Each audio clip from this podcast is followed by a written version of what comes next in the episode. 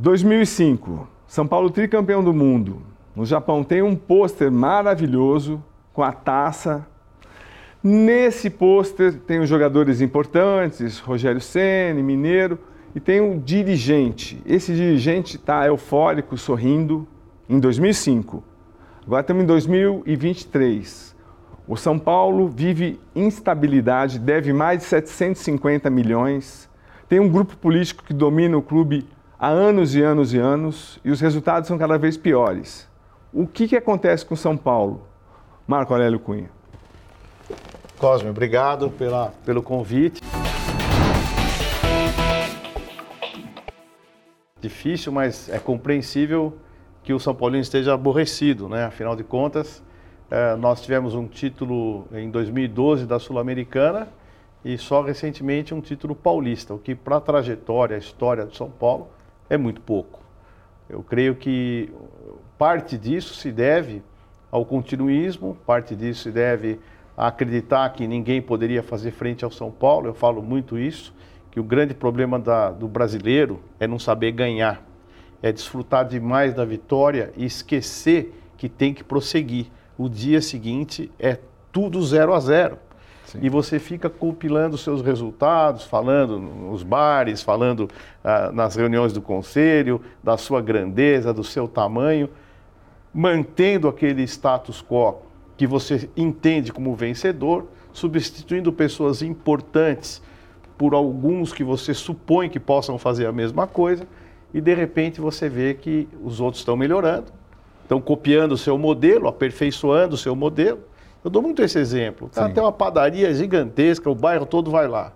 Aí o outro vai lá, mas o pessoal está tratando mal o cliente. Aí vai um lá, monta uma pontinha lá, pergunta: o que, que é bom ali? Ah, lá é bom pão à tarde. Vamos fazer um pão melhor. E vai, daqui a pouco as coisas se invertem. E o outro vai dizer: tomaram os meus clientes. Tomaram porque ele deixou. Sim. Então o São Paulo está deixando tomar o torcedor, o cliente. Por quê? Porque os outros se aperfeiçoaram copiando mesmo o São Paulo. O que é bom deve ser copiado. CT de primeira linha, estádios novos.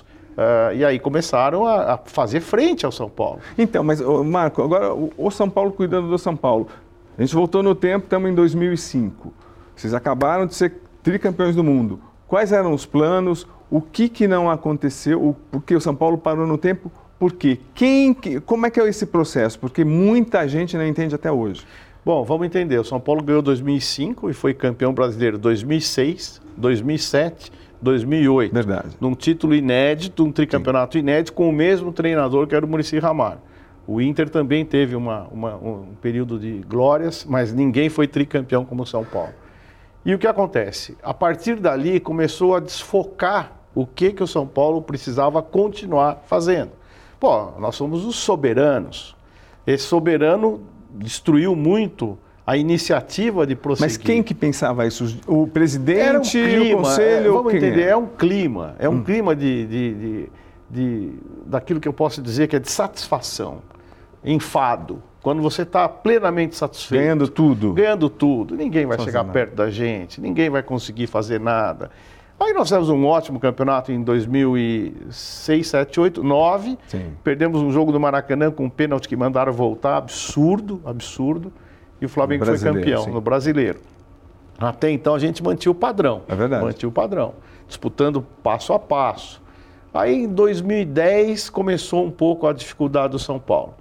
Houve aquela questão do Morumbi na Copa e Sim. aquela questão Não. política. Então, então aproveita... Isso desfocou muito o presidente Juvenal. Ah, então tá, então, tipo, aproveita então, destrincha isso, porque eu falei com o Juvenal na época, ele estava super eufórico, de repente, o que, que aconteceu? Por que o São Paulo, por que o São Paulo perdeu a sede da abertura da Copa do Mundo e da final? Primeiro, por conta de uma briga pelo Não. Clube dos 13, que o Juvenal e alguns queriam ser protagonistas daquilo, e o, na época o presidente Ricardo Teixeira foi contra, e aí houve a dissolução do, do, do, do Clube dos 13, com o Andrés é, fazendo a, a, frente a isso, de, eliminando as parcerias que ali havia, e aí o Clube dos 13 foi dissolvido. Só, só uma dúvida. Uhum.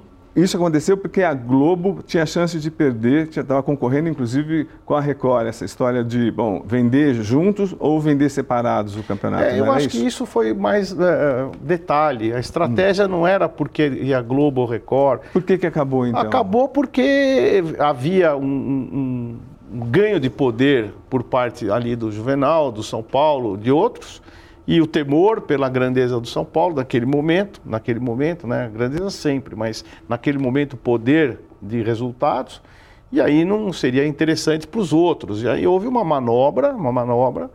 O São Paulo ficou fora acabou o Clube dos Três. Mas qual manobra, Marco?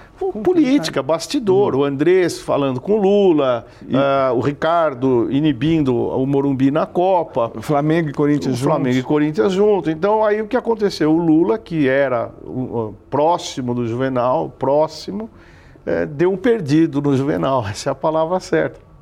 E fez a, a, a gestão para construir o estádio do Corinthians pela Odebrecht, enfim, não vou e, entrar nesses detalhes. E isso atrapalhou São Paulo no quê? Bom, acabou, primeiro, acabou de perder o. Primeiro, a, tirou, havia todo um modelo de construção, inclusive a permanência do Juvenal num terceiro mandato, em mudança estatutária, ruim, ruim. Hoje eu sempre achei que seria ruim. Votei favoravelmente porque todos falaram: ó, não, é o momento da gente estar junto para produzir o Morumbi na Copa, para fazer o desenvolvimento do São Paulo, não tem ninguém tão gabaritado e tal, aquela história de sempre. E aí ele prosseguiu, houve essa derrota política, houve a construção do estádio de Itaquera.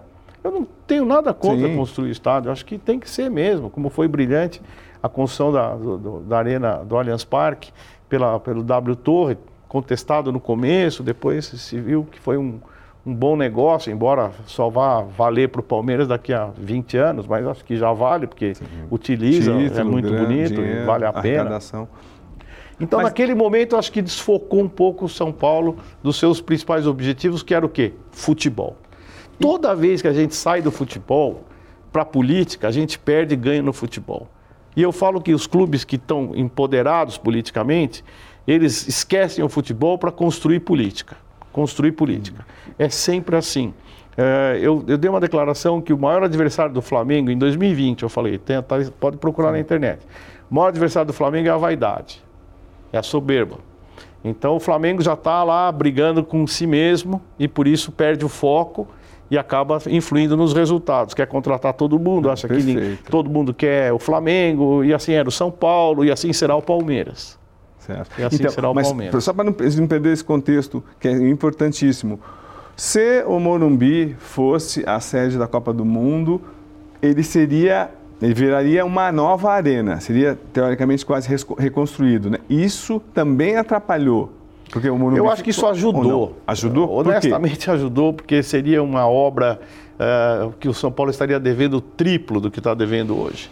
São é. Paulo não pagaria aquela obra, era, se eu não estou errado, era, era uma consultora importante também. Mas não era chance para fazer uma eu arena? Acho que não, eu não vejo vantagem esse negócio de arena. Eu acho que é, é muito modismo. Eu não quero aqui ser, uhum. ser perdedor e dizer que estou falando isso porque é o Morumbi. Não.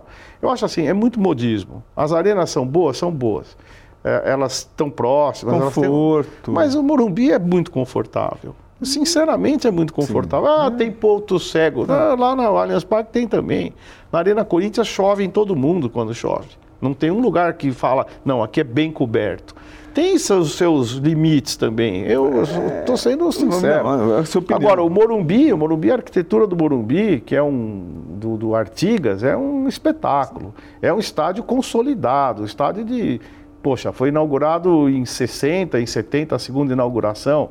É um estádio antigo, mas sólido, sólido. Não é um estádio desmontável. Então você acha que seria eu acho que o Morumbi seria, eu acho, pela dívida que se faria, por poucas mudanças estruturais, porque o, o campo estaria no mesmo lugar, não ia mudar, ia ser mais a, a, o entorno, o entorno, que eu acho que o governo e a prefeitura têm que fazer isso, Ainda. especialmente a questão do, do alagamento do Morumbi pelo Sim. córrego Antonico.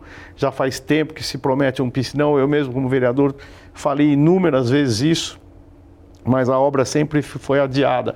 O, o, Morumbi teve problemas, o metrô não chegou lá, foi Verdade. chegar muito depois. Sim. Era promessa do Geraldo Alckmin que chegasse o metrô lá, não chegou. e chegou só agora. Então, muitas obras de, do entorno foram atrasadas porque o Morumbi não foi colocado na Copa. Na Isso Copa. atrapalhou Isso muito. Mas esse é um processo político. Agora, quando você desvia o foco do futebol, que é a sua para ficar trabalhando em bastidor, agora, por exemplo, são as ligas. Sim. Enquanto alguém ficar discutindo liga, tem que discutir? Tem. Mas enquanto for preocupação individual, individual, dos presidentes de clube, fazer parte da liga, Sim. o futebol vai sofrer. É. Mas então, aí perdeu a, perdeu a sede da Copa. O que aconteceu esportivamente? O que aconteceu com o Juvenal? Estava com o terceiro mandato contestado. Como foi, Marcos? Não, ele, ele, vamos lá. Ele já estava mais um pouco doente sim, naquele período, né? E tanto que ele faleceu em 2015. E era difícil para ele manter o, o, ritmo que ele tinha. Ele tinha um ritmo alucinante. Ele estava o dia inteiro em Cotia, lá em, no, no CT, na Barra Funda e tal. E ele é aquele cara que não delega poder, né? Então, existem alguns dirigentes assim. O Eurico Miranda foi assim até o fim. O Petralha é assim. Então, tem alguns que são grandes demais que não admitem que alguém possa ocupar o seu lugar, ocupar o seu espaço. Eles não têm coragem de preparar alguém para o seu lugar, eles sofrem com isso sofrem muito em falar, não, esse vai ser meu sucessor. Porque politicamente não interessa. Existem muitos candidatos, muita gente que quer e tal. Mas o Juvenal preparou quem? Ninguém. Ninguém. Esse é um grande então, erro. E aí, depois. E aí o que aconteceu? Aí veio, o, ele colocou o Carlos Miguel. Sim. Que foi um, uma tristeza foi um desastre. que aconteceu. O que, que aconteceu com o Carlos Miguel, na sua opinião? Porque ele foi um ótimo presidente Eu antes. acho que, vamos lá, minha análise, eu, eu, tenho gratidão por ele porque eu comecei como médico lá na gestão dele, no profissional de São Paulo. Foi o Galvão, da Lora e depois ele. E, eu, e foi ele quem me colocou como médico a pedido dos jogadores, como médico da equipe principal na ausência trágica da morte do Zé Carlos Ritt Azevedo, ah, que era um, tá. um médico maravilhoso, meu mentor teve um tumor cerebral, faleceu. Então eu fui colocado no lugar dele, meio temporário, e fiquei. Todo mundo queria que eu ficasse, eu fiquei. Então o Carlos Miguel era um cara jovem, 38 anos, e talvez muito monitorado pelos grandes cardeais de São Paulo. O pai dele, Riaidar, pelo próprio Dr. Galvão, pelo Laudo, Manuel Raimundo, pessoas da Lora, pessoas que tinham realmente relevo na história do São Paulo, vendo aquele jovem moço sendo presidente de São Paulo, felizes com aquilo, mas ali, olhando. Né? Então, ele não teve talvez a autonomia do, do livre pensar. Né? Sim. E dessa segunda vez ele já não tinha mais esse outro comando. E a primeira coisa que ele fez foi romper com quem o criou, que foi o Juvenal. Na verdade, ele criou o Juvenal como diretor de futebol, o Juvenal acho que retribuiu colocando como presidente do clube, mas ele estava afastado há muito tempo do futebol, do São Paulo, de tudo. E, obviamente, a máquina elegeu o Carlos Miguel, e... que eu fui contra, que eu fui oposição. Eu, você, queria, você, você, via quem que deveria ser o presidente? Na verdade, eu, eu seria ser. candidato, mas para juntar a oposição, nós colocamos o, o Calil Rocha Abdala. Né? Verdade. Né? Tá. E eu seria o mandante do futebol. Uh, houve aquele problema todo que ainda era a questão da, da do Morumbi, que ainda tinha discussão de Sim. fazer as coisas e tudo mais.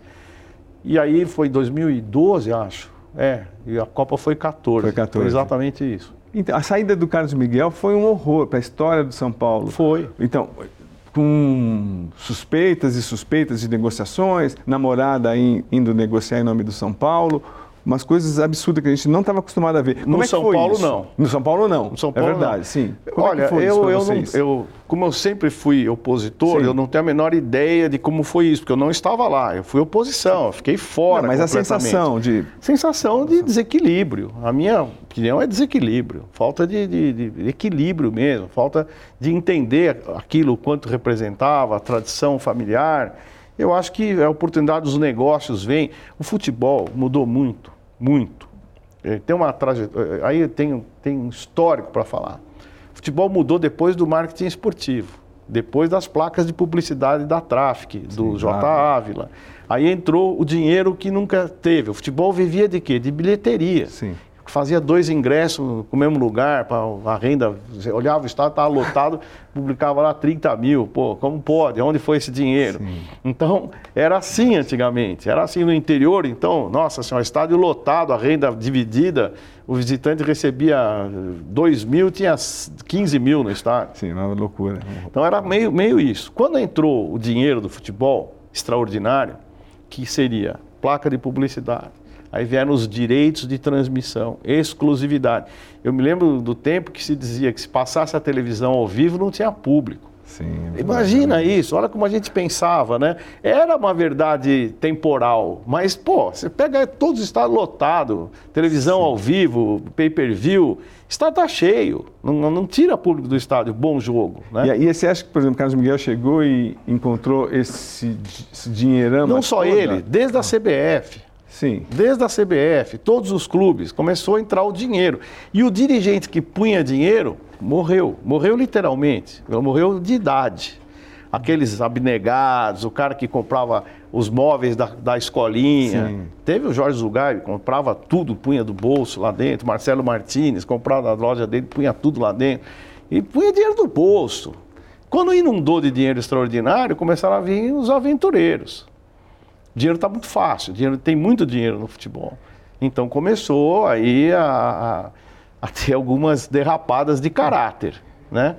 E aí esse negócio é imenso, é imenso. A Liga, Clube dos não, 13. Não, mas então, mas especificamente do São Paulo, desculpa, Martin, uhum. interromper, mas claro. a partir desse período também aí o São Paulo começou a não ganhar esportivamente.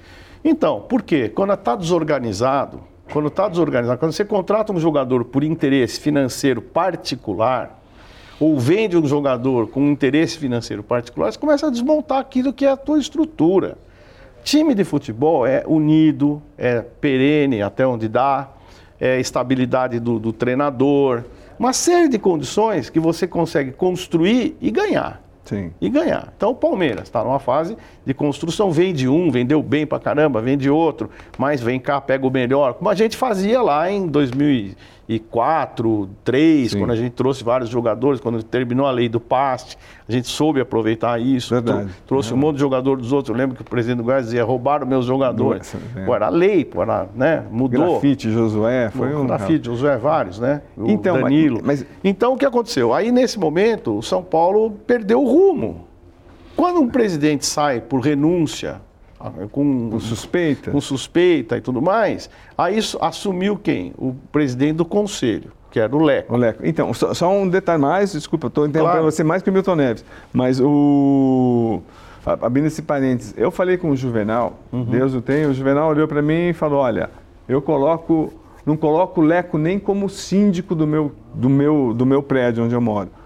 E aí, de repente, ele se então. vê cinco anos presidente de São Paulo. Eu me lembro que ele me chamou, eu tinha.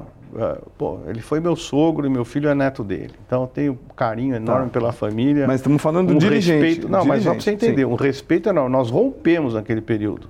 Nossa. Rompemos, rompemos, até as famílias. Claro que não o meu filho. E chegou um dia ele me ligou, a esposa dele me ligou. O general quer falar com você. Eu falei, tá bom. Olha, o São Paulo está um absurdo. Nós vamos mudar isso. O Carlos Miguel tem que sair. Foi essa frase que ele falou para mim. E eu fui até a casa dele. Aí ele me pediu para ajudá-lo, não sei o quê. Tal. Eu falei, tá bom, vamos, vamos, trabalhar pelo São Paulo. Né?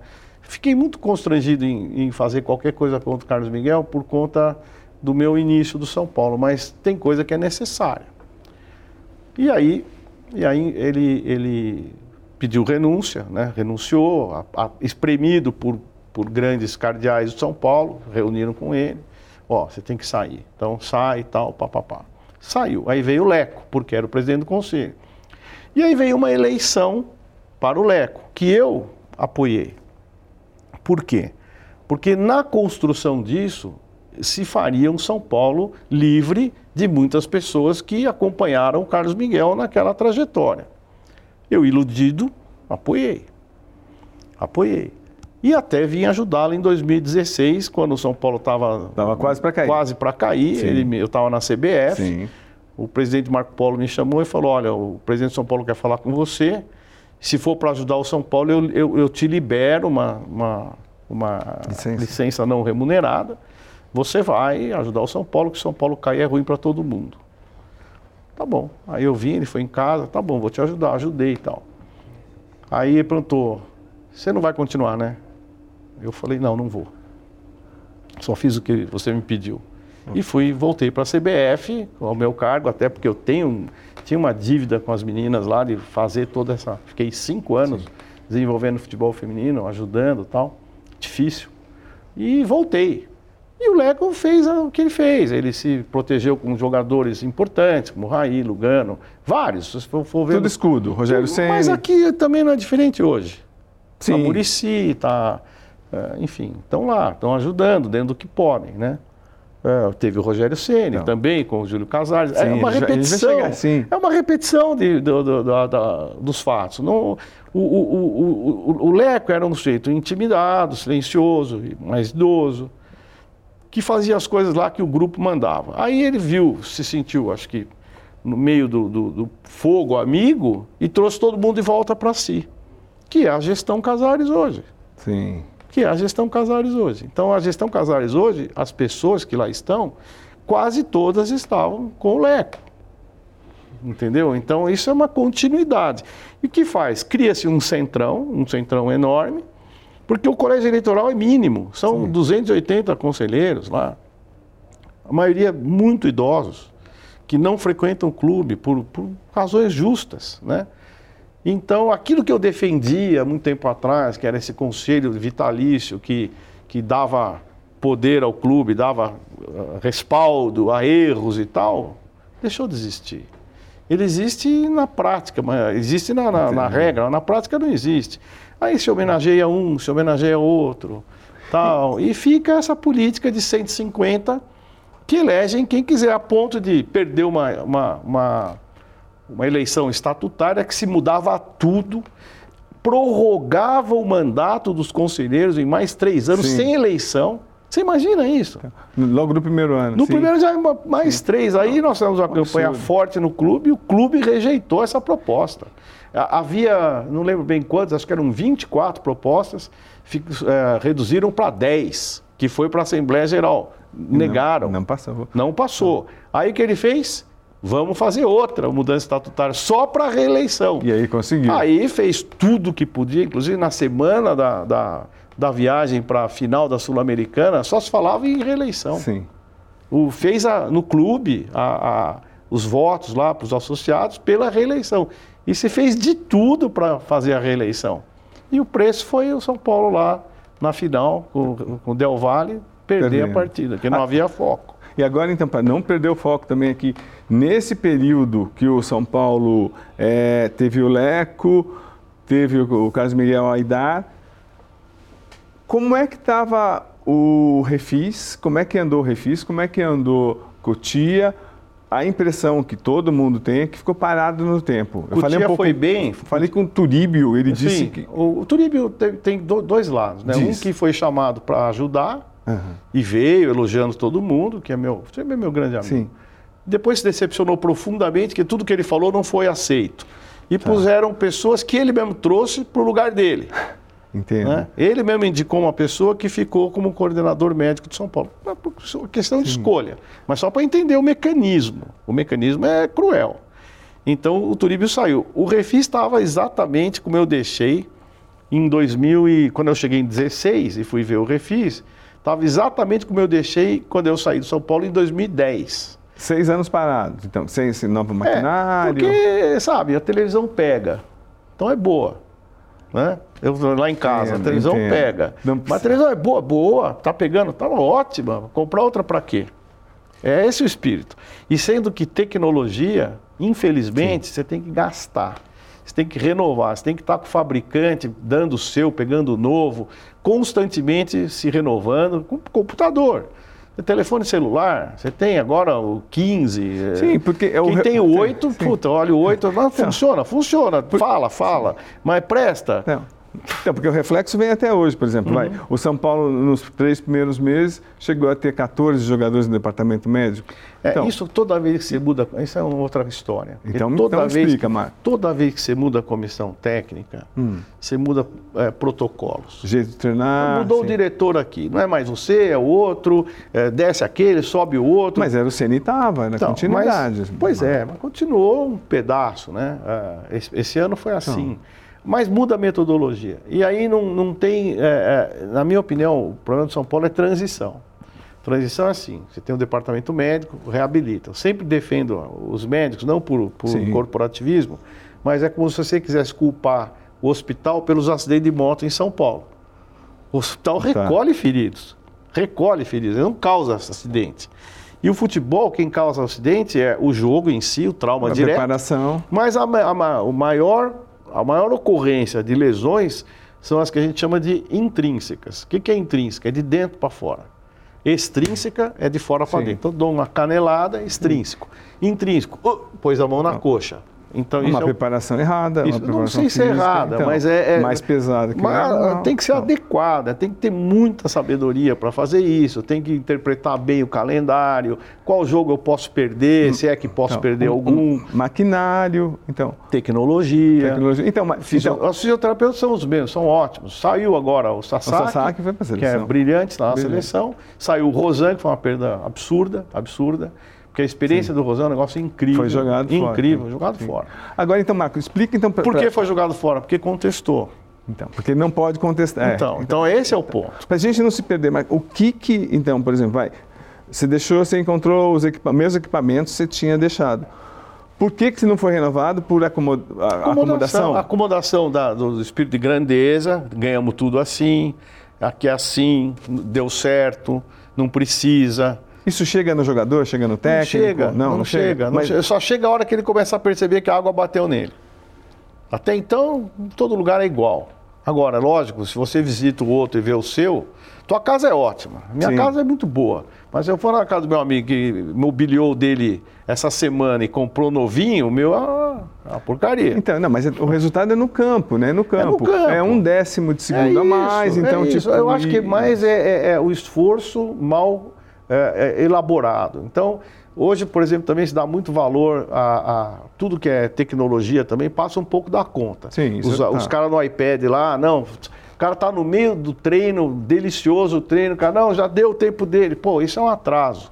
O futebol precisa deixar de ser. Outro dia eu ouvi essa frase de um grande preparador físico, experientíssimo, eu que está atuando, e eu gostei muito. Ele falou assim: estão querendo, é, é, como é que é, tabular demais o futebol, metrificar demais o futebol. Não é tanta métrica assim o É. futebol, tanto que não tem mais gol de falta. Não tem porque não treina, não, tá a perna pesada, sentiu. Pô, eu, eu falo assim, ó, você vai ficar numa fila de banco, meia hora, dói tudo. Você fica três horas numa pedra pescando, não dói nada. Por quê? Mental. Então, mas é, assim, mas Marco, então define, por favor, então, o que, que aconteceu com o São Paulo nesse período? Você acha que hoje o São Paulo não é mais aquele pedaço da Europa aqui na América do Não Sul? é. Por quê? Porque dirigentes, para acomodação política, para ter cargo, para ter posição e votar a favor nesse número de 150 que tem que ter, ficam lá no CT, são de, de- eternos dirigentes de futebol, adjunto de futebol, adjunto não sei do que, adjunto de cutia, entrega a cutia para sei lá quem, que nunca teve a, a, a- visão do que é desenvolvimento de um atleta. Então acaba a política e o, é, é como você pegar o ministério e dar para um senador que não sabe nem o que ele está fazendo no ministério. Então pega um senador lá, ah, você vai ser é, é, ministro da, da, sei lá, da pesca. Sim. Não não foi nem na água. Então, é, esse é o problema. Política, política, política, política. Você é obrigado a se esquartejar, porque, obviamente, para ser presidente de São Paulo, ele se esquartejou. E tó o seu pedaço, Tá esse aqui eu estou dando é seu, é seu, é seu, é seu. E não adianta nem querer trocar, porque senão tem revolta no voto. Esse é o problema. O, o processo político de São Paulo, que era protecionista bom para o São Paulo, hoje é um desastre. Eu, eu já apoiei esse processo. Hoje eu acho que São Paulo tem que se democratizar ao máximo. Sócio. Tem que dar o só- voto direto para o sócio, tem que criar um sócio, eu sempre falei, um sócio torcedor patrimonial, não é, não- sem desfazer de ninguém, não é o sócio torcedor que paga 10 reais para votar, Sim. mas é um sócio que fica lá três anos pagando uma mensalidade similar à do sócio que frequenta o clube, 50%, 70%, para ele ter condição. Muitos falam comigo pelo Twitter, pelo, pelo Instagram. Pô, eu moro em Fortaleza, tem um grupo São Paulino aqui enorme, a gente quer ser sócio do clube. Mas não vou pagar a mensalidade de quem usa quadra, piscina, joga futebol. Não, não quero, não quero pagar essa mensalidade. Tá bom, o cara Sim. paga 50% e participa, aí você cria um programa de benefício para o cara, tal, que seduza e ao mesmo tempo dê rendimento para o clube, que não pode só seduzir, você pagar para o cara ser sócio torcedor, e ao mesmo tempo ele vai ter participação na vida do clube. Sim. É isso. Entendi. Então o São Paulo hoje fica confinado, em adulando conselheiros para que eles votem naquele que vai ganhar. E aí ele tem lá o lugarzinho dele para parar o carro, os benefícios pequenos, medíocres, Ingresso, que alguém, viagem. ingresso, viagem e tal, que alguém acha que isso é, é bom e, não vê que isso é ruim para o clube. E, E- não querem ceder o seu espaço político. E, Marco, para as pessoas entenderem, dos conselheiros, dos votantes, quanta, oposi... quanta situação tem quanto a A oposição situação tem dois terços, a a oposição tem um Então, terço. i- isso vai se... Como vai- a maioria vai- vota para quem ganha, para não perder benefício, então isso se perpetua. Por mais que se esforce, as pessoas falam para mim, você tem que se esforçar, ser oposição Sim. primeiro. Quando você passa a falar alguma coisa, você quer atrapalhar. Qual é o futuro, então, desse São Paulo? Se o São Paulo ganhar algum título importante, é ao acaso ou não tem um- uma estrutura filosófica clara? Como é que é isso? Hoje, hoje o São Paulo e a maioria dos times endividados estão sonhando com a Liga. Sonhando com a Liga. É mais ou menos assim. É, eu não vejo a hora da minha avó morrer para eu pegar a casa dela, para pagar minhas dívidas. E depois? Ah, depois eu paguei minhas dívidas, eu construo outra. Construo outra. Em- Entendeu? Então é Que isso. pobreza. A liga é isso. A liga vai servir para os clubes pegarem esse dinheiro adiantado e tentar saldar suas dívidas ou fazer mais loucuras. Ou fazer mais ser autoral. Agora eu posso gastar porque a minha avó morreu. Então a liga chegou. Aí é fácil É administrar. fácil. Fala que nem agora, o balanço São Paulo positivo. Eu aprovei o balanço. Pô, como que você aprovou? Porque eu sou uma pessoa correta. Aprovei porque contabilmente está certo. Mas é um desastre. Por quê? Ele só foi superavitário, como cansam de bravatar, porque entrou o dinheiro do Casemiro e do Anthony. Cara, ah, ó, morreu meu tio, eu recebi um dinheiro, pus da minha empresa, ela é positiva. Mas estava devendo não sei quanto empresa. Não, não, mas aqui o balanço. O dinheiro do meu tio salvou. Agora, Marco, se conhecendo bem demais os conselheiros, há alguma chance do São Paulo se transformar em SAF? Eu acho que a SAF é assim, tem uma SAF para cada um. Sim. Uma SAF para cada um. Quem é que quer SAF? Está perdido, não tem o que fazer. Você tem uma loja, está devendo um monte, ponto é bom, aí vem um cara e fala, ó, pego pela dívida e te dou um 10%. Cara, puta, vou para casa, fica para você e me paga lá uma quirera para eu ficar vendo televisão. Então a SAF, no fundo, para um clube endividado é isso. E para o Não São tem Paulo? SAF, não tem SAF para um clube hoje como o Palmeiras ou, ou o Não Flamengo. Estou rendendo, por que, que eu vou passar à frente um negócio que é meu? Então, mas o São Paulo, teoricamente, deve 750 milhões. E aí vai pegar o dinheiro da liga e vai fazer das Então. tripas então- coração. mas você acha que eu a acho que, eu- passa eu, não acho que o- não, não passa hoje, não passa. passa. SAF. Eu- se você perguntar para mim se eu quero uma SAF em São Paulo, Não. não. Se eu vou precisar de uma SAF no futuro, não sei. Pode ser. Porque no imaginário das pessoas também fica que a SAF tem três palavras agora que são, eu falo que são fantásticas. Compliance. tem compliance. Pô, não tem mais nenhum problema. Ninguém, ninguém mexeu com ninguém, o cara, o gerente não pegou uma grana lá por fora. Tem compliance. Não- não- a partir do momento que você falou que tem compliance, não tem pecado. Não tem pecado. Sim, é Antigamente verdade. era clube empresa, agora virou SAF. Virou SAF, pô, não- empresa não quebra, banco não quebra, ah, Não, não. Americanas Imagina, não quebra, não, quebra, quebra. Empresa é empresa. Então, Sim, essas entendo. palavras vêm com um efeito positivo muito além do que são. E a outra é laser, né? O laser tem desde 50 e pouco ali, mas tudo que é a laser é muito melhor, né? Faca laser, compra. compra faca laser, é sim. operado por laser, é uma maravilha mesmo. Mas laser é um negócio que ninguém morre, porque tem laser, entendeu? Então é assim, essas três palavras básicas que movem a humanidade. do- nesse momento aí do futebol, né? Então, você vê o São Paulo... O Eu futuro... vejo São Paulo, eu vejo São Qual o Paulo, futuro do São Paulo? um um preocupante demais Porque a reeleição... pelo é- modelo político. A reeleição é garantida. Eu Eu acho que é, mas mesmo assim há garantida. luta para que Sim. seja mais difícil ou que não seja. Eu não vou dizer aqui que é garantida, porque você sabe o que vai acontecer no, em setembro, outubro. Não, mas para então. mas não, mas para quem tem dois terços do conselho... Sim, mas também vou falar, é metamorfose ambulante, né? Lá tem muita gente que é metamorfose ambulante. Tá. E eu acho que tem direito de ser, porque Sim. eu estou contente hoje, não estou amanhã, né? Então, mas se não mudar a, a atual vai estrutura- continuar assim, aí eles vão se pegar daqui a três anos, a própria, o próprio centrão vai querer ser o cara dele, o cara do outro, a oposição vai ter o seu, e vai ser um pega para capar a próxima eleição. Né? A menos que mude o estatuto de novo para beneficiar alguém. Entendi. Entendeu? Então, agora. São... Agora, eu mudaria o estatuto para o voto direto do associado Sim, e mudaria o estatuto para o voto do, do sócio-torcedor, é, criar o modelo do sócio-torcedor do futebol. Eu torço futebol, esse dinheiro vem para futebol. Eu gosto da social, esse dinheiro vem para social. E vota todo mundo com, com algum tipo de diferença. Então, tirando a, a liga pelo, pela análise que você está expondo o São Paulo vai ficar nesse plano intermediário de vendo Palmeiras, Flamengo, Atléticos acima é, ou não? Eu não vejo o Atlético nesse Tá bom, então Palmeiras patamar. e Flamengo. Sim, até que tem a mesma crise de existência existencial que o São Paulo teve. O Flamengo já está tendo. O Flamengo já está tendo. Mas a estrutura, por exemplo, estrutura, de um Palmeiras... A estrutura é, do Palmeiras é, é financeira. Porque o resto a gente faz parecido, tem igual. Eles só nos, pegaram o nosso modelo e aprimoraram é, o modelo novo. Acha tem... que o Palmeiras pegou o modelo São Paulo e aprimorou?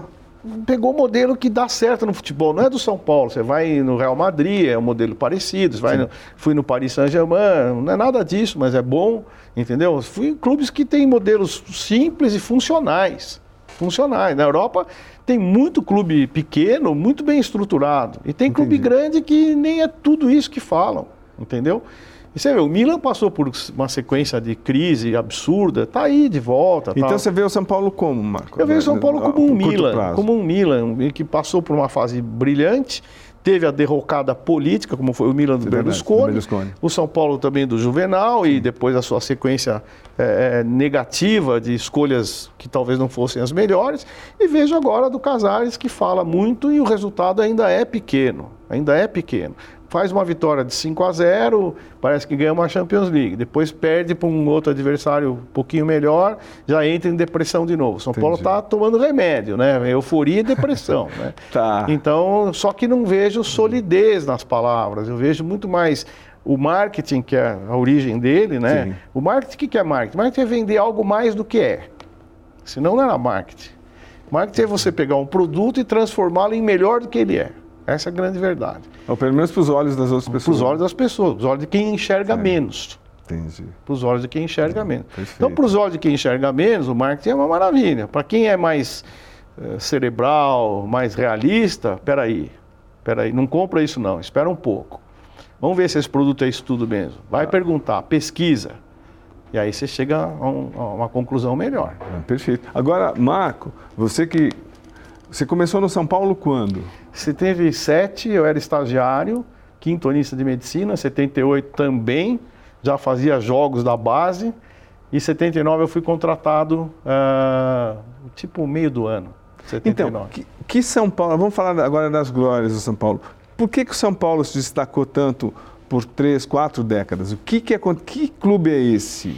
Era um clube... Uh, essa palavra hoje não cai bem, mas era aristocrático, um clube elegante, um clube de pessoas bem-sucedidas na vida, os cardeais e tudo mais, e que faziam daquilo o seu motivo de vida. Até porque naquela época, vamos entender, não tinha muita diversão, né?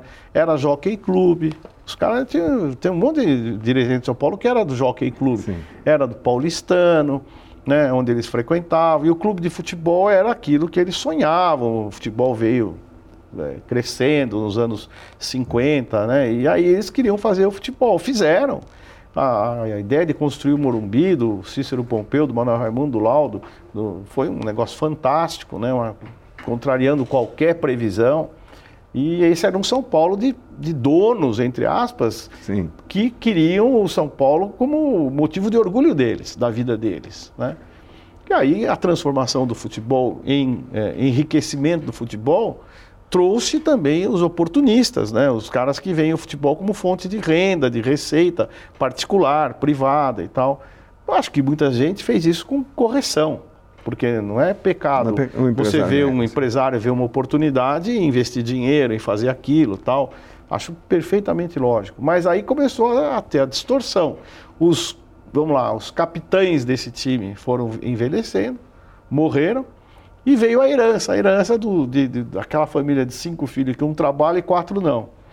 E são Sim. maioria. Entendo, não, entendo. Agora, pô, você tem milhões de histórias interessantes, mas qual, qual que é a do coração? Qual que você ficou mais emocionado e falou: olha, eu não esperava isso e que São Paulo te deu mais orgulho? Olha, foram várias, várias, né? Mas Bom, ser campeão mundial é, é incrível. Né? Então, você disse Contra que. o Liverpool, né? Que, que, que, bastidores foi esse que você ia contar lá no programa e eles também acabaram. É que você tem tanta história e não contou. O que, que é. aconteceu na, naquele título de 2005? Ah, primeiro foi a vinda do Leão, que começou muito bem, né? E fez um campeonato legal. A gente foi campeão paulista em 2005, fazia tempo que não era. Mas ele entrou em linha de atrito com jogadores. Mas não, até que não. Não? Até que não. Aquela, aquela história do Aquele, Japão, o, não foi uma desculpa, Não, não foi foi. Eu, eu sou amigo do Leão, fui no casamento das duas filhas, eu te garanto que não. Hum. Ali era um aumento que ele queria, porque ele tinha realmente a proposta do, a Japão. Proposta do Japão. Ele foi honesto, tanto que ele foi. Foi. Tanto que foi, ele foi, mas ele quis dar uma bancada, né? Será que os caras vão. E tinha também uma questão que, que, o, que o Leão mudou muito, né, para melhor. Naquela época ele tinha assim, um excesso de poder, ele queria uma vez eu brinquei com ele, ele falou assim, pô, aqui todo mundo não deixa eu fazer nada, é, pô, eu só mando no campo, né? Eu falei, é, Leão, se você estivesse no Palmeiras, aqui é assim, aqui você manda onde é verde, né?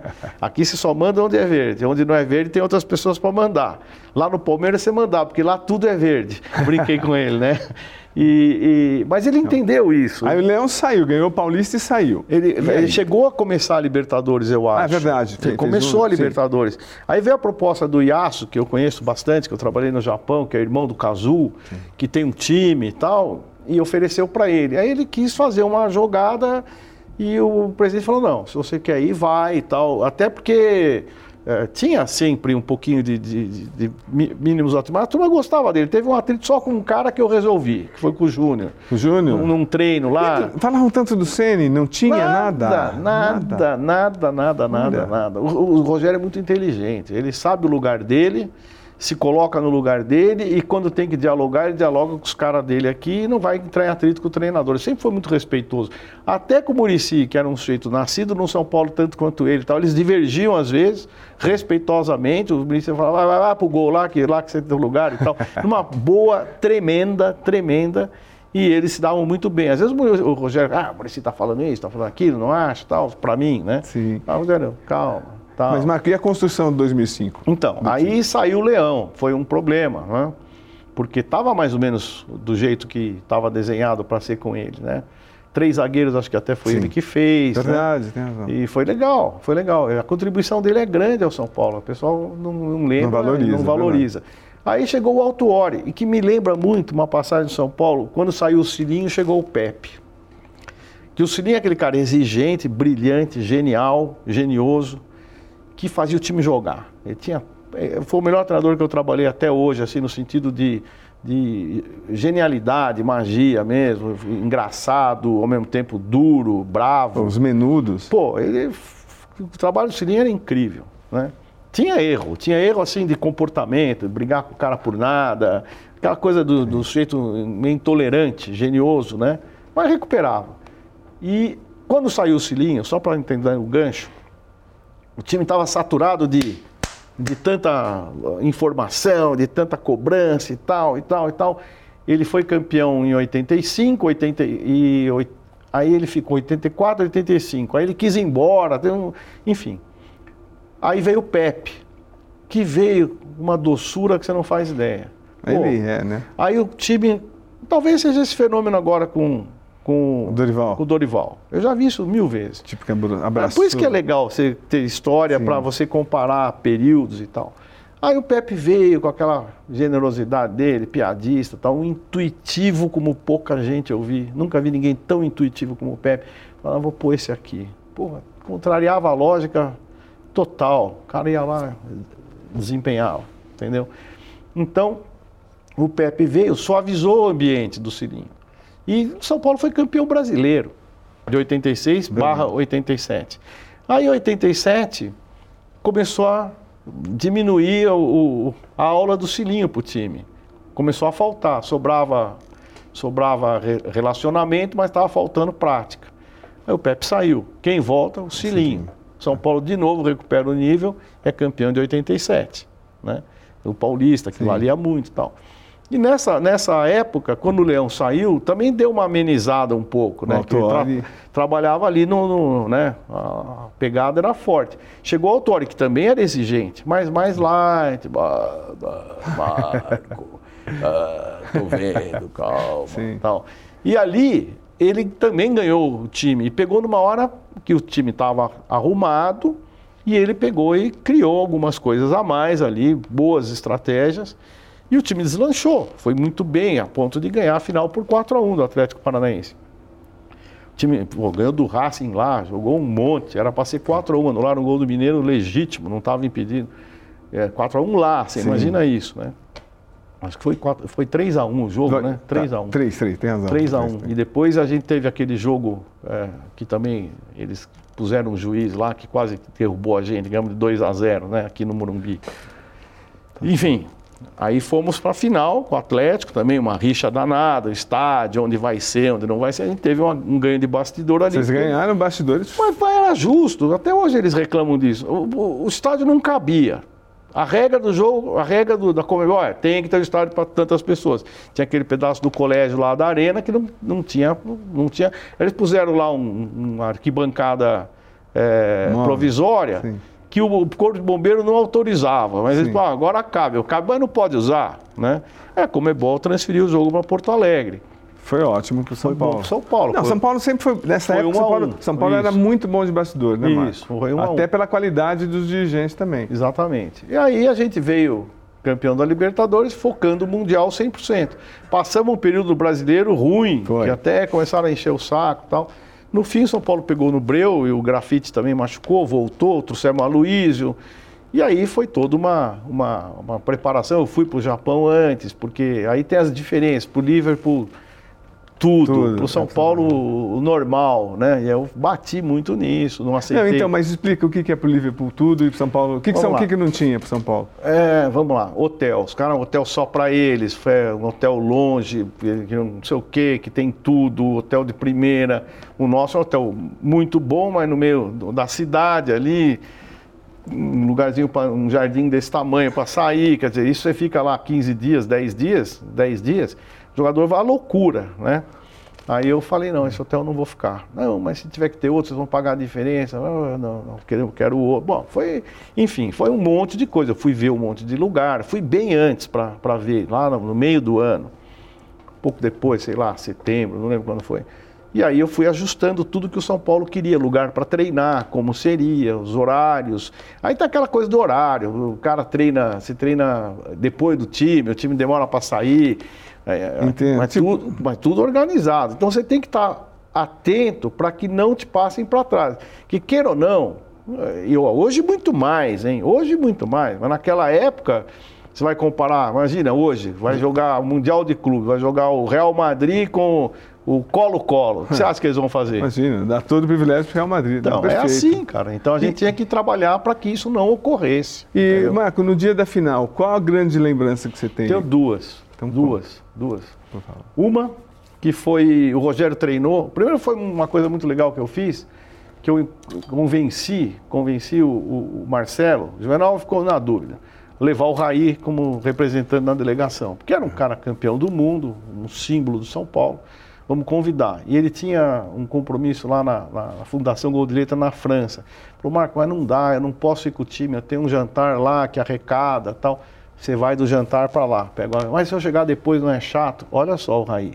Falei, não, não é chato, é ótimo. Bom, ele foi, treinou, Que sensacional. rachão, jogou os moleques, pô, aqueles moleques tudo novinho, vendo o Raí, Renan, é, o próprio Ed Carlos, cara, pô, deslumbrados com o Raí, né?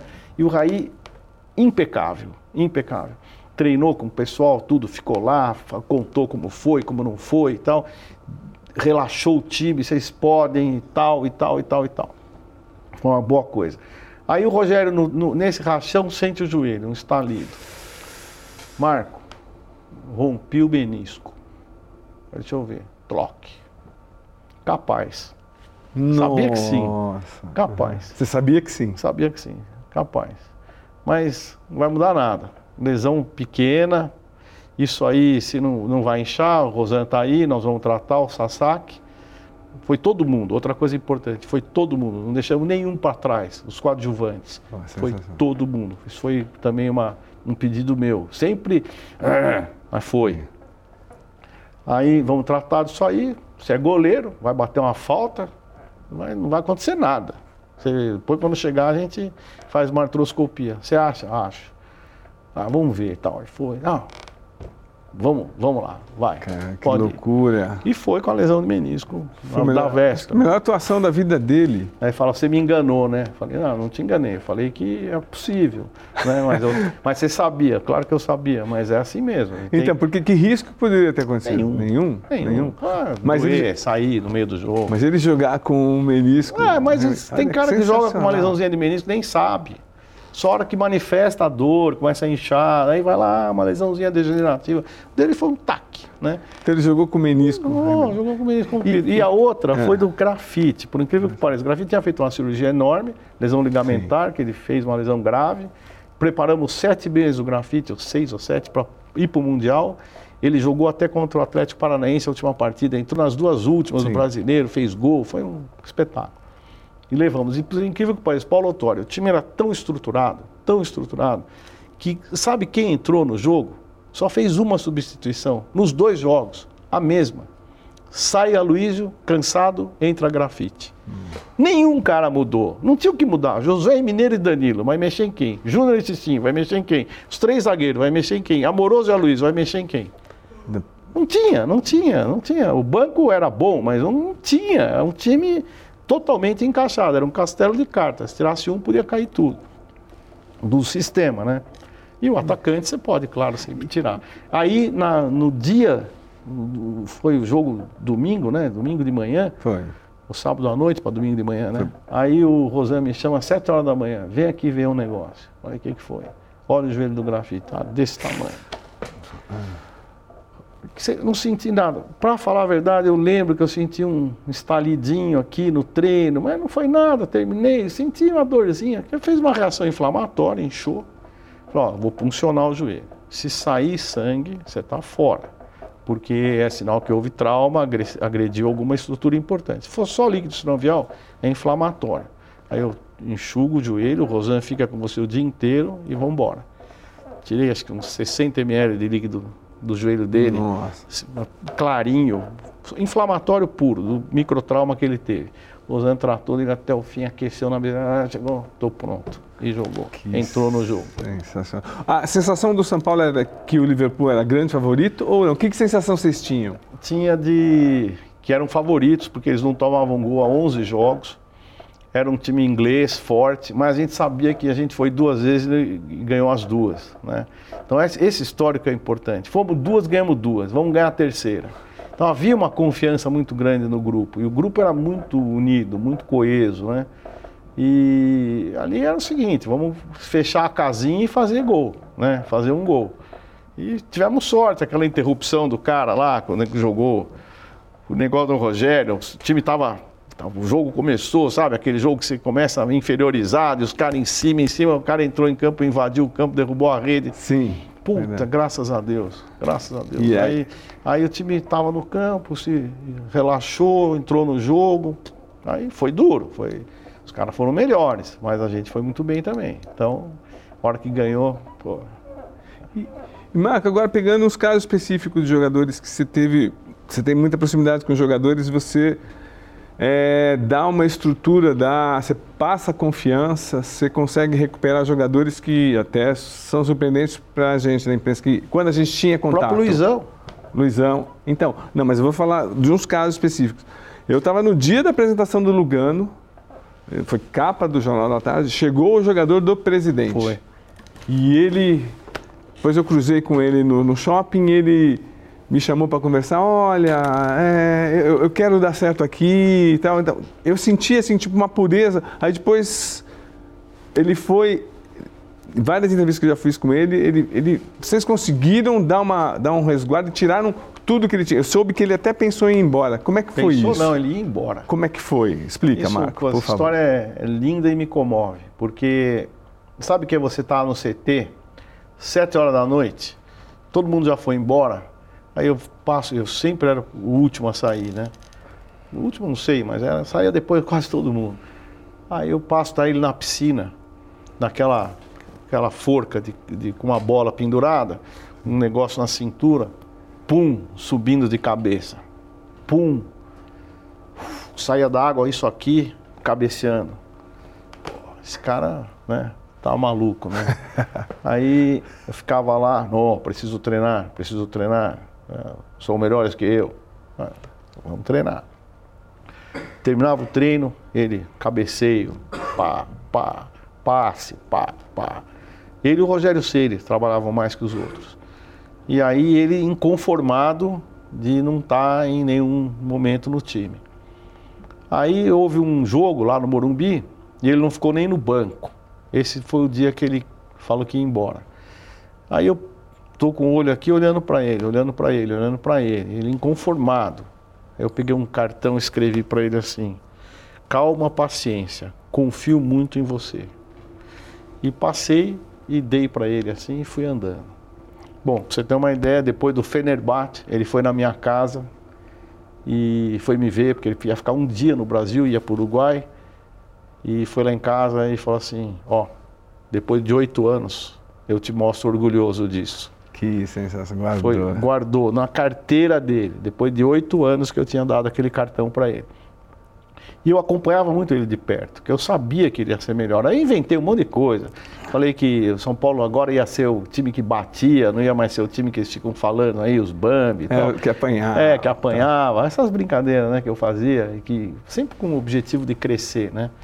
E aí o Lugano vai ser a camisa mais vendida do São Paulo em breve, vocês podem guardar isso tal. E fui fazendo um jogo de, de, de cena para que ele se sentisse fortalecido. Ah, teve um outro detalhe interessante.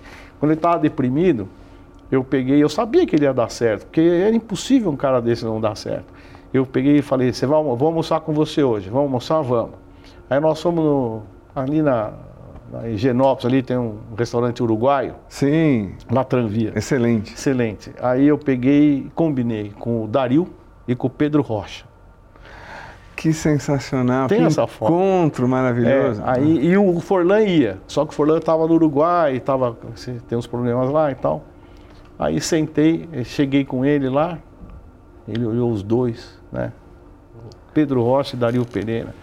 Falei, ó, tô te trazendo, que você vai ser um deles, em breve no São Paulo. Então nós não podemos perder os grandes uruguais, você vai ser um deles. Que e jantamos, almoçamos juntos ali e tal. Então, foi todo um preparo que tem que ter. O jogador, ele é muito sozinho. Porque a transformação dele foi incrível, porque ele chegou todo intimidado isso. e realmente lento, falho e isso. a gente é um jogador do presidente que ele escolheu. É, é. isso, caneleiro tal. Foi o Figuer que e deu, né? Foi. foi. E você sabe que, porque o Figuer viu isso. O era muito inteligente, muito brilhante. Um cara muito brilhante é ruim, né? Mas brilhante. e, ele, e ele era de boa índole, o Figuer, sempre foi. Ele nunca foi, nunca enganou ninguém. Você pode perguntar para qualquer Sim. jogador dele, Ricardo Rocha, Lugano, Zé Roberto. Zé Roberto, os caras amam o Figuer, amam. E ele sabia que ele tinha qualidades para poder jogar no São Paulo. Mas você estava dizendo que o jogador de futebol é muito sozinho? Sozinho demais, sozinho demais. Então, tem jogador, por exemplo, que a mulher vai embora, porque não. Especialmente os estrangeiros. Não se adaptou. Não se adaptou, ou tem restrição, ou não faz amigos, são isolados, né? E você tem que aproximar, especialmente os que têm mais dificuldade, que são, às vezes, os, os mais, eh, eu vou falar uma palavra eh, ruim aqui, me perdoe, os mais ignorantes mesmo, no sentido de formação básica de família, ou cultural mesmo, de, de ensino elementar. Você tem que ajudar esse cara a melhorar, ler com ele alguma coisa, ensinar alguma coisa. Eu me lembro que o, Sou, o, o, o Souza é um inteligentíssimo, é o malandro inteligente mais, mais legal que eu conheço. Aí ele estava negociando com o Paris Saint-Germain, ele ia tomar um balão de 500 mil euros, ali na negociação. Tá. Pega o telefone, vem cá. Pagaram. Ah, tinha empresário, sabe? Ah, mas tá errado. É assim, assim, assim, assim, assim. Pergunta para ele. Então são coisas que você pega, passa até do seu limite. Eu me lembro que muitas vezes no São Paulo, uma vez eu tive até com o Carlos Miguel uma, uma discussão dessa, eu estava orientando um atleta, ele ficou bravo. Né? Depois ele entendeu. Mas eu falei, pô, a minha missão aqui é orientar os caras. Não posso deixar o cara tomar balão, ou o cara, Perfeito. né? Pô, é, quase me tiraram de São Paulo uma vez por causa disso. E eu sempre fui leal aos atletas e eles leais a mim, né? Careca, né? Careca é meu amigo de, da minha casa, né? E, então, e, e Marco, agora o caso Rogério Ceni. Quem é Rogério Ceni? Que, por que, que ele passa essa imagem, pelo menos para grande parte da imprensa, até os mais antigos que eu me considero, de um primeiro arrogante. jogador arrogante, arrogante. Por quê? Porque ele é diferente dos outros ele é mais preparado que os outros. Então ele começa a desafiar sem necessidade, muitas vezes. Às vezes com Sim. necessidade. Às vezes você ouve umas perguntas que é duro, né? Eu vi agora a entrevista daquele grego que joga na. Que passou, viralizou na internet que a, a, a, a moça, a, jornalista fala com ele se foi um fracasso a temporada dele, né? Você deve hum, ter sim, visto sim, isso. Sim, sim. É genial aquela posição do cara. Foi elegantíssimo e falou grandes verdades. Porque eu não, eu não aguento mais também ver entrevista falar assim, o que, que esse gol significou para você? Porra, cara. Então, é que. É complicado. Não tem, né? Não então, tem aí o cara fala, pô, não, não significou nada. Não. Se ele vai falar isso, ele é arrogante. Ele fala, não, significou a minha vida. Não é verdade, que amanhã ele vai fazer outro. Então, mas quem é o Rogério Ceni? O Rogério Ceni, é? o Rogério é um cara que ele é meio desafiador por ter uma intelectualidade acima dos outros jogadores. Ele é conservador, um cara que não gosta muito de gracinha, de brincadeira, de dancinha e tal. Então ele é, é um cara fora do, do sistema do jogador brasileiro. Se ele estivesse na Europa, ele seria muito mais valorizado. Aqui ele é muito, mas ele seria muito mais compreendido do que ele é aqui no Brasil, porque ele realmente é um sujeito diferente. Ele, ele pensa, ele fala o que pensa, ele briga pelo que ele acredita. Só que isso, às vezes, gera convicções demais. Aquilo que eu conversar com você na nossa chegada. Sim. Eu acho que uh, as pessoas, às vezes, elas têm que ter um, um, um freio, um limite, um respeito, uh, compreensão pelo erro do próximo.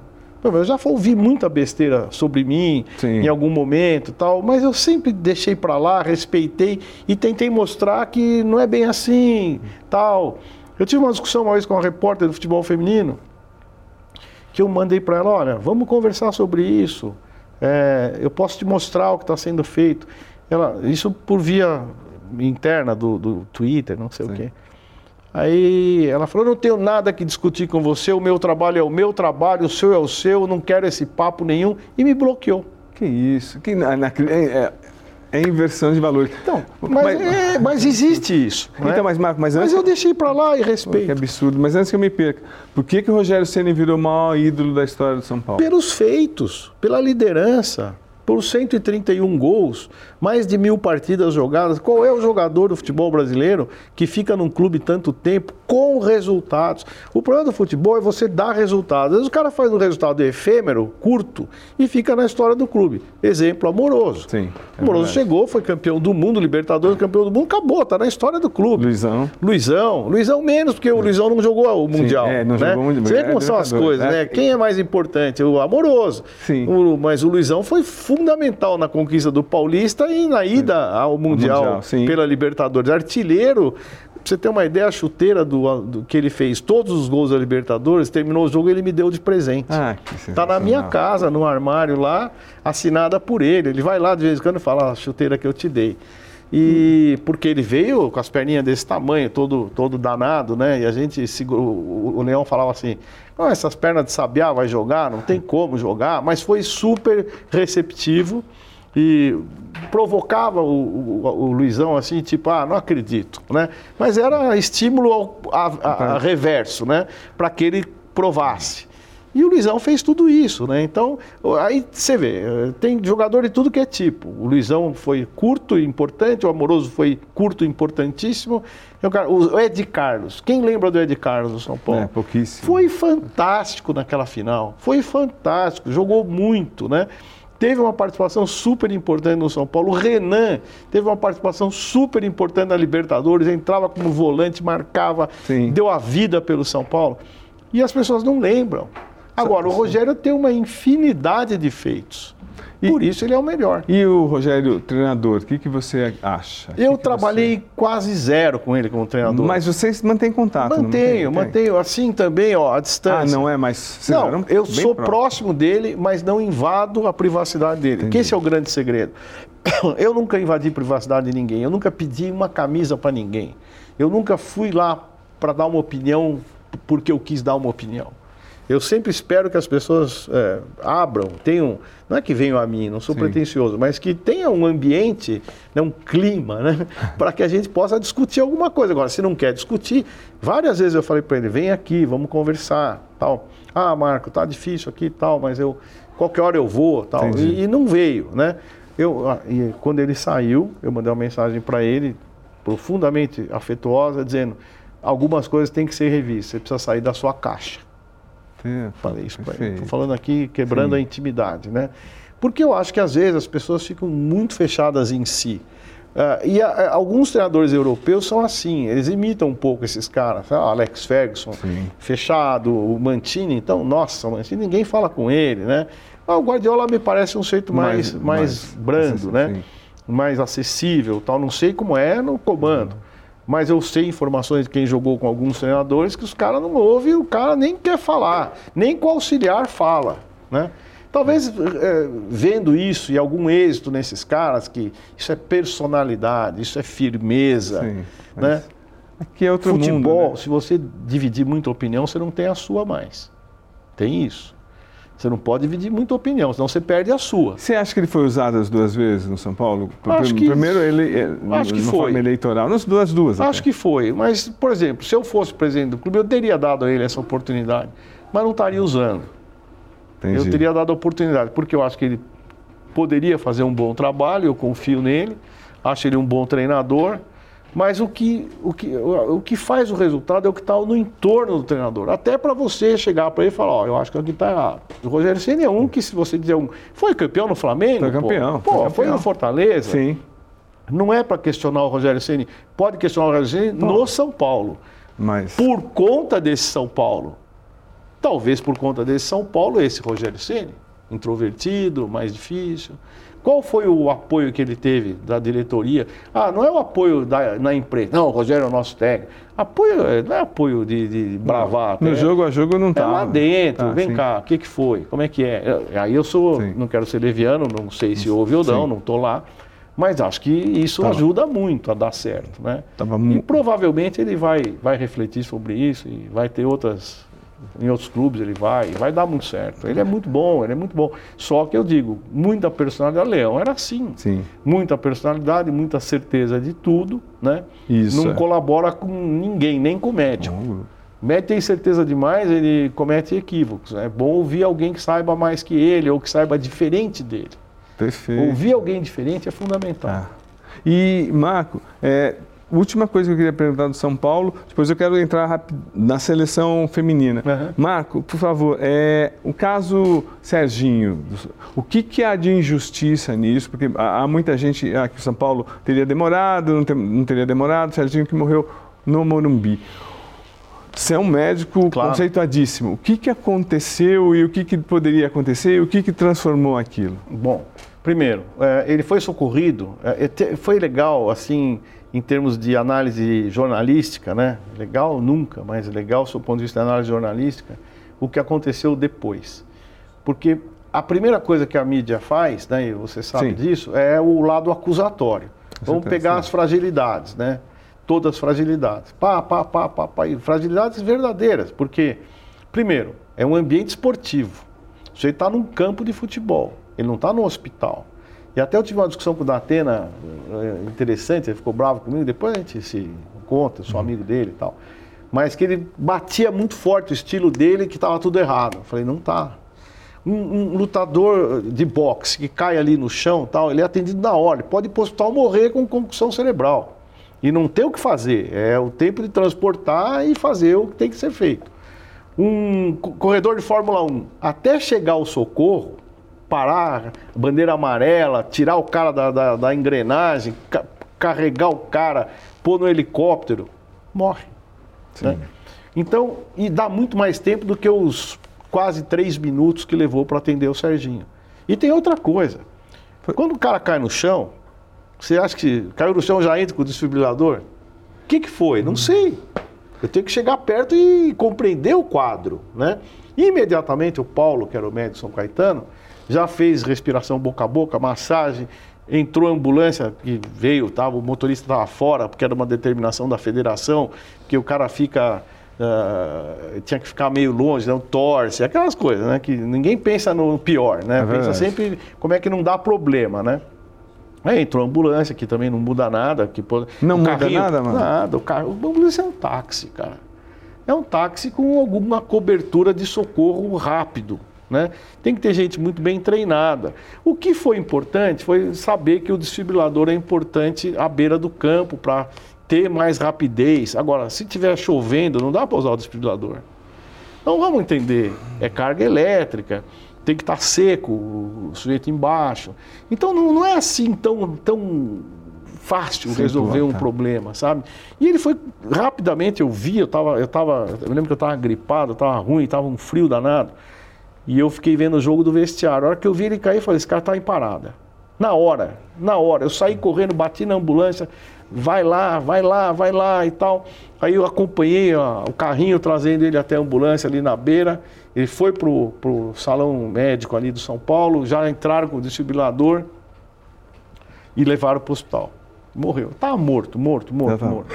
O que serviu aquilo? Para aprimorar as práticas de socorro rápido.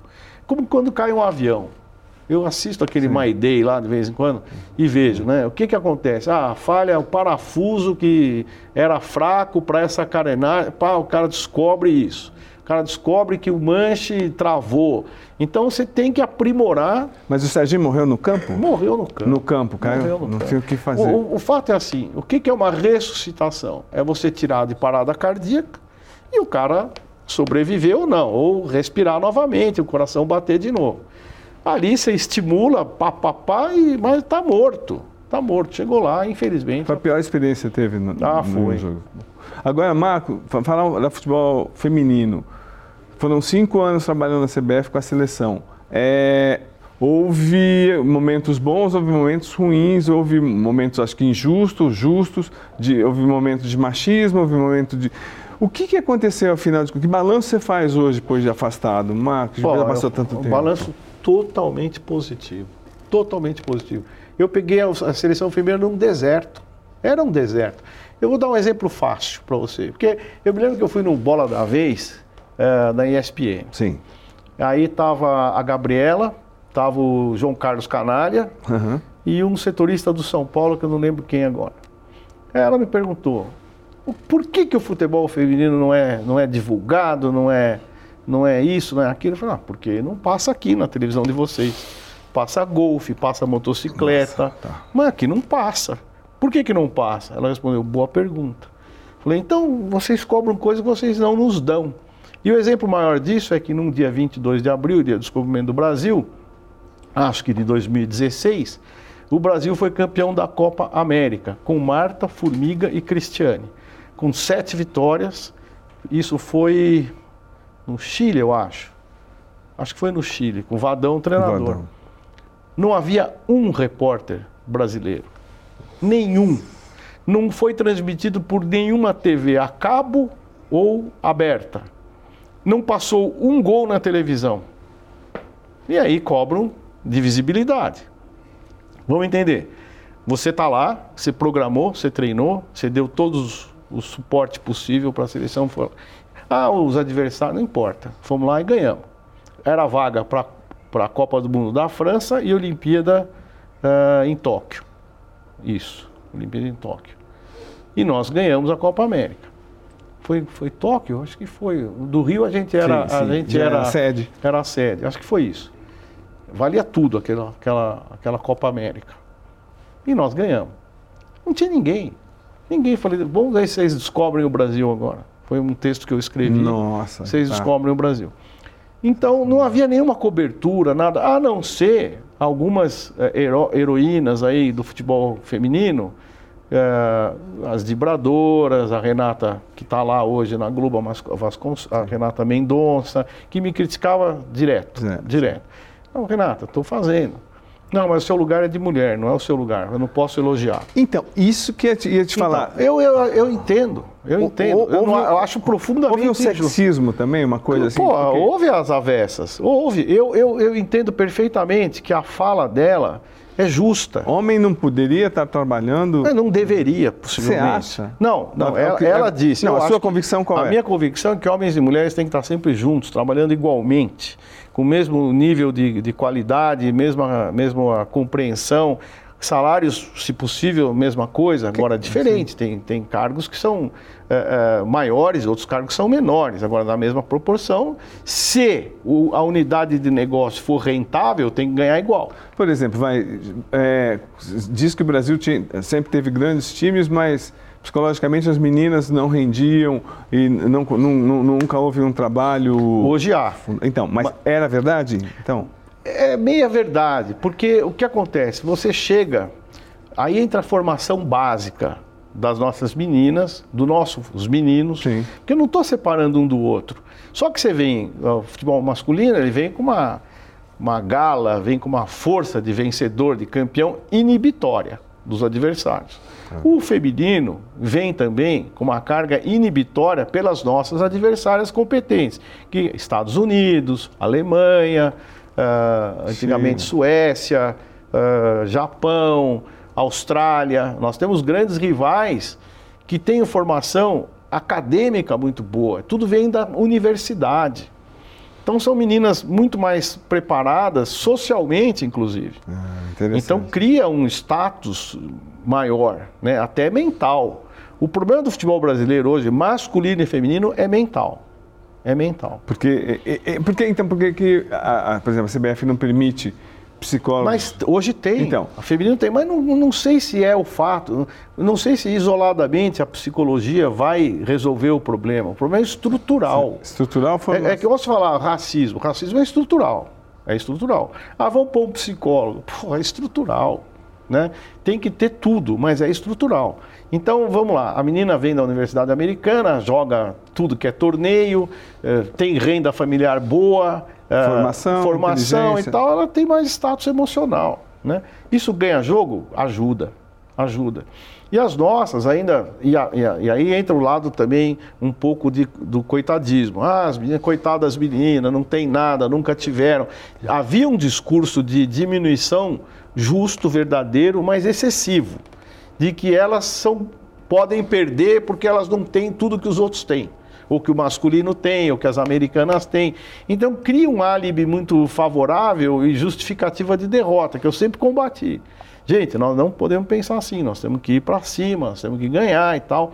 E acho que tivemos um excelente desempenho. O Brasil foi campeão da Copa América, torneio da China, na Copa do Mundo foi desclassificado pela França, um jogo pau a pau, estádio inteiro eh, na França com o dono da casa, perdemos na prorrogação. E a Debinha, a menina tirou uma bola de cima da linha. Na, na, na Austrália, a Formiga deu uma bola na trave, no contra-ataque tomamos o gol. Existe um certo, uma coisa meio fatídica também. Mas eu acho que hoje elas estão se preparando cada vez melhor. Trouxemos a pia, fui eu que trouxe. Foi você que trouxe Fui a pia. trouxe Por que, que você pia. escolheu a pia? Porque ela era melhor no sentido de relevância, de status. A gente tinha duas para trazer, a americana ou, ou a Pia. Né? A americana não queria, não, tá, tá bem demais. A Pia aceitou o desafio de ser uma mulher mais velha, ah, adorar o futebol brasileiro, nasceu em 58, na, na, ah, 58? Ela tem 60, acho que é. É, Nasceu em 58, na época que o Brasil foi campeão na Suécia, ela foi jogadora, é, bicampeã olímpica e uma medalha de prata. Que que nem falar Sim. trazer o Ancelotti. Sim. Mesmo nível, mesmo nível. E, e a sua saída, Marco, foi tumultuada? O que, que, que Não, aconteceu o de único, verdade? O único tumulto que houve, um litígio entre mim e o, o- o mundo feminino, foi quando saiu a Emily Lima da seleção. Sim. E a mim foi atribuída a causa da saída dela. Claro que eu vou falar a verdade, acredite quem quiser. Não foi. Houve uma. eu- quando ela foi para lá, eu falei para o presidente: ela é uma moça que tem muito futuro, ela é trabalhadora, ela é boa profissional, mas acho que ainda para a CBF precisa ser um pouco mais. Vou falar, Cosme: seleção brasileira não é para pouca coisa. Não é o caso dela ser pouca Sim, coisa. entendi. Não é, não é para gente que vale para o masculino. Você pegou agora o Ramon, né? Você viu, pô. É, perdeu do Israel, Ramon é bom, deve ser. Mas, cara, é muito grande aquilo. Aquilo é assustador. É assustador. Você está defendendo a seleção brasileira num campo do exterior, estádio lotado, tocando hino, pressão, resultado. Cara, é assustador. É para quem tem muita casca muita Você toma uma derrota, o mundo cai na sua cabeça, todo mundo cobra você, como que perdeu, por que perdeu. Pô, basta ver o Tite. O Tite tem uma Sim. casca danada e tá aí, falando o que quer. Mas a sua saída foi pelo quê, Mar? Foi, eu acho que eu dei cinco anos na CBF, veio a pandemia, havia já uma, uma vontade de colocar a mulher no meu lugar, eu sabia, o Rogério já tinha me falado sobre isso. Eu falei, Rogério, fica à vontade, aproveita o momento, e, e mais, a Olimpíada no Japão seria o meu sonho. Eu morei no Japão, trabalhei dois Sim. anos lá. Pô, tenho os amigos lá, eu levei a pia lá, entrei na federação, sentei na mesa, todo mundo veio falar comigo, é, assim, super próximos, né? Ela falou, Marco, não é possível onde você vai é assim e tal. falei, ah, aqui são meus amigos. E dei a ela todas as facilidades, escolhemos um lugar para treinar, tudo. Aí veio a pandemia. Aí eu falei, pô, perdeu o clima, né? E eu sei que vai ser difícil ganhar. E eu não quero ser colocado com mais uma vez o causador e tal. Porque quando a Emily saiu, depois de uma derrota, é, acho que duas, quatro derrotas para a Austrália. Foi. E, enfim, é, treinador paga o preço do resultado, né? E aí o, o presidente me chamou, estava no São Paulo, tanto que eu nem estava lá. Eu, eu, tava, eu fui na minha licença, né? E o presidente me ligou e falou, ó, vou demitir a treinadora tal, e você não dá entrevista nenhuma, eu decidi isso. Presidente, presidente é o presidente, tá certo, faz o que você quiser. E, obviamente eu também tinha restrições a algumas coisas que aconteciam ali. Não vou me eximir disso. Tinha sim, tinha algumas críticas à forma, à forma. E aí o mundo todo caiu contra mim, como se eu tivesse tirado a primeira mulher da seleção brasileira. E voltou fosse, o Vadão. Fosse contra a mulher. Isso, aí eu falei para o presidente, presidente, busca outra pessoa. Eu sou, eu sou assim, amicíssimo, né? Do Vadão, fui. O, o venero como pessoa, como treinador, um cara. O que ele fez no futebol feminino, ninguém vai dar, ninguém vai, vai falar, mas ele foi importantíssimo.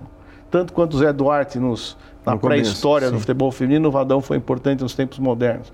Revelou jogadoras que ninguém sabia quem era. Rafael, zagueira lateral esquerda, está na universidade, ele foi ver e essa menina nós temos que trazer, ela nem queria. Vou perguntar para ela, Andressinha, jogador Debinha que ele prestigiou, todo mundo falava o contrário do que ele falava.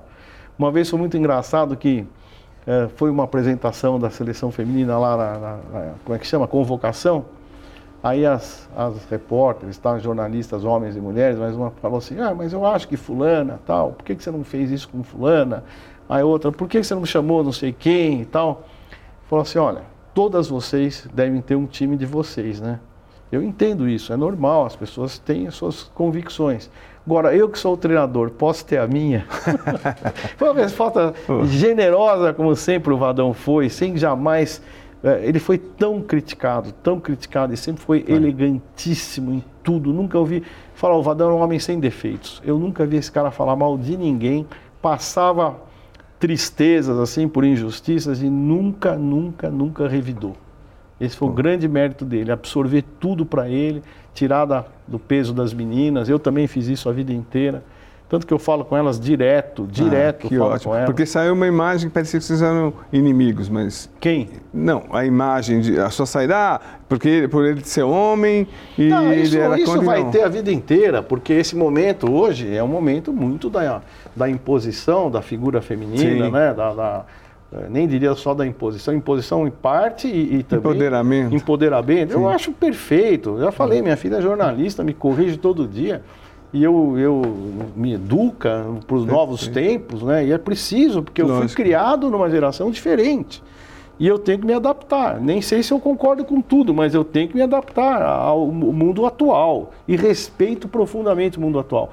Porém, eu penso um pouco diferente de tudo isso, né? Eu tenho um limitezinho de tolerância de coisas que às vezes todo mundo aceita, todo mundo não tem nada a ver com com, com gênero, Sim, com nada disso, é comportamental. Comportamento. Quando eu falei que o futebol brasileiro precisa se é, é, conscientizar mais, nós temos que sair um pouquinho da geração do sabe? Uma vez o Lugano me falou isso. Falou assim, sabe qual a diferença do futebol brasileiro para o uruguaio? O futebol brasileiro é assim. E o uruguaio é assim. Então, Perfeito. a gente precisa ser um pouco mais sério. E os homens têm que ser mais sérios, parar um pouco. Ah, a dancinha é legal, é folclore, é bonito. Eu também acho. Mas, pô, no quinto gol não precisa dancinha. Sabe? Resolve o jogo. Me lembro uma vez do, do, do volante do Barcelona chamando a atenção do Ronaldinho. Como era o nome dele? O cabelo assim, batia e chutava muito. Puyol. O Puyol chamou o Ronaldinho, para com isso. Quer dizer, o que, que é isso? É respeito. Sim. É, pô, menos, né? Então acho que está na hora do futebol brasileiro fazer um pouco menos isso, um pouco menos de, de, de, de coisa desse tipo, né? Acho que tem que ser mais sério, mais focado. E as meninas também, porque a gente vem de uma escola que um imita o outro. Então a seleção brasileira, a seleção brasileira que era, vai, do, do, do, do Romário, que virou a do Ronaldo, que virou a do. ah, chegou a passar pelo. pelo ah, quem é o outro? Romário, Ronaldo, o próprio, o próprio Ronaldão, o Ronaldo Fenômeno, da- Neymar, né? Que são Sim. os comandantes um pouco desse, desse status mais brincalhão. Sim. E só que os caras se bancam, esse é o problema. Esses grandes jogadores se bancam. E os bagrinho, os beirinha, vão na deles e põem o barco à deriva. E aí, 24 anos sem título, né? 24 anos sem E, título. e Marco, ó, só uma coisa, você tem obrigação de continuar administrando futebol, porque ah, você é muito importante. é, Assim, é, a gente conversa com pessoas importantes de futebol, dirigentes, e tal. A sua visão é diferenciada. Então, espero que São Paulo não tente, quando você assumir um outro clube, tente te atrapalhar a vida. Não, eu, eu nem sei se eu quero isso mais, entendeu? o que, Eu- que você quer? Cara, eu nunca fiz plano na minha vida. Nunca, nunca. Tudo que aconteceu na minha vida aconteceu, pensei e falei, vou. Eu era vereador, veio a CBF, pô, isso é legal, vou fazer pelo futebol feminino. Juro pra você, eu me, dei, me doei cinco anos naquele futebol feminino. Só Deus sabe o que eu, o que eu sofri de coisa assim injusta, de excesso, de, de querendo fazer coisa errada, eu não deixando. Eu fui austero naquele negócio, protegi todas as meninas, todas elas, o tempo todo. As pequenininhas sabem, houve episódios lá que eu as protegi, elas sabem. É, só que, claro, havia o- a necessidade de, de- de colocar as mulheres lá. E eu entendi isso, por isso que eu saí de boa, feliz. Você voltaria? Não. Eu vou, eu vou- até vou um dia, se for jogar, eu vou junto, vou torcer. Mas não- como dirigente, nunca. Como dirigente, eu não vou falar nunca dessa água Sim. no beberei. Mas eu, eu posso ajudar, posso orientar, posso encaminhar, posso, é, é, enfim, dar algum tipo de opinião. Tá. Mas não sei se eu ah, tomaria a frente de um processo Entendi. desse. É muito desgastante. A gente vai ficando mais. Dá para perceber até no seu tom de voz. é, mas a gente vai ficando mais velho. Eu sou jovem de cabeça, jovem de espírito. Corpo, o joelho machucou, mas estou tentando melhorar. É, mas é, é, eu, eu tenho muita ambição de fazer o bem. Só isso. Mais nada além disso. Não quero nada para mim. Nada para mim. Pode ter certeza do que eu estou falando. Quero nada para mim. Eu quero ver um futebol brasileiro melhor, as meninas vencendo, os meninos vencendo, a base vindo com mais responsabilidade, com menos, é, é, menos cabelinho colorido. É, ah, você é conservador, você é chato. Talvez.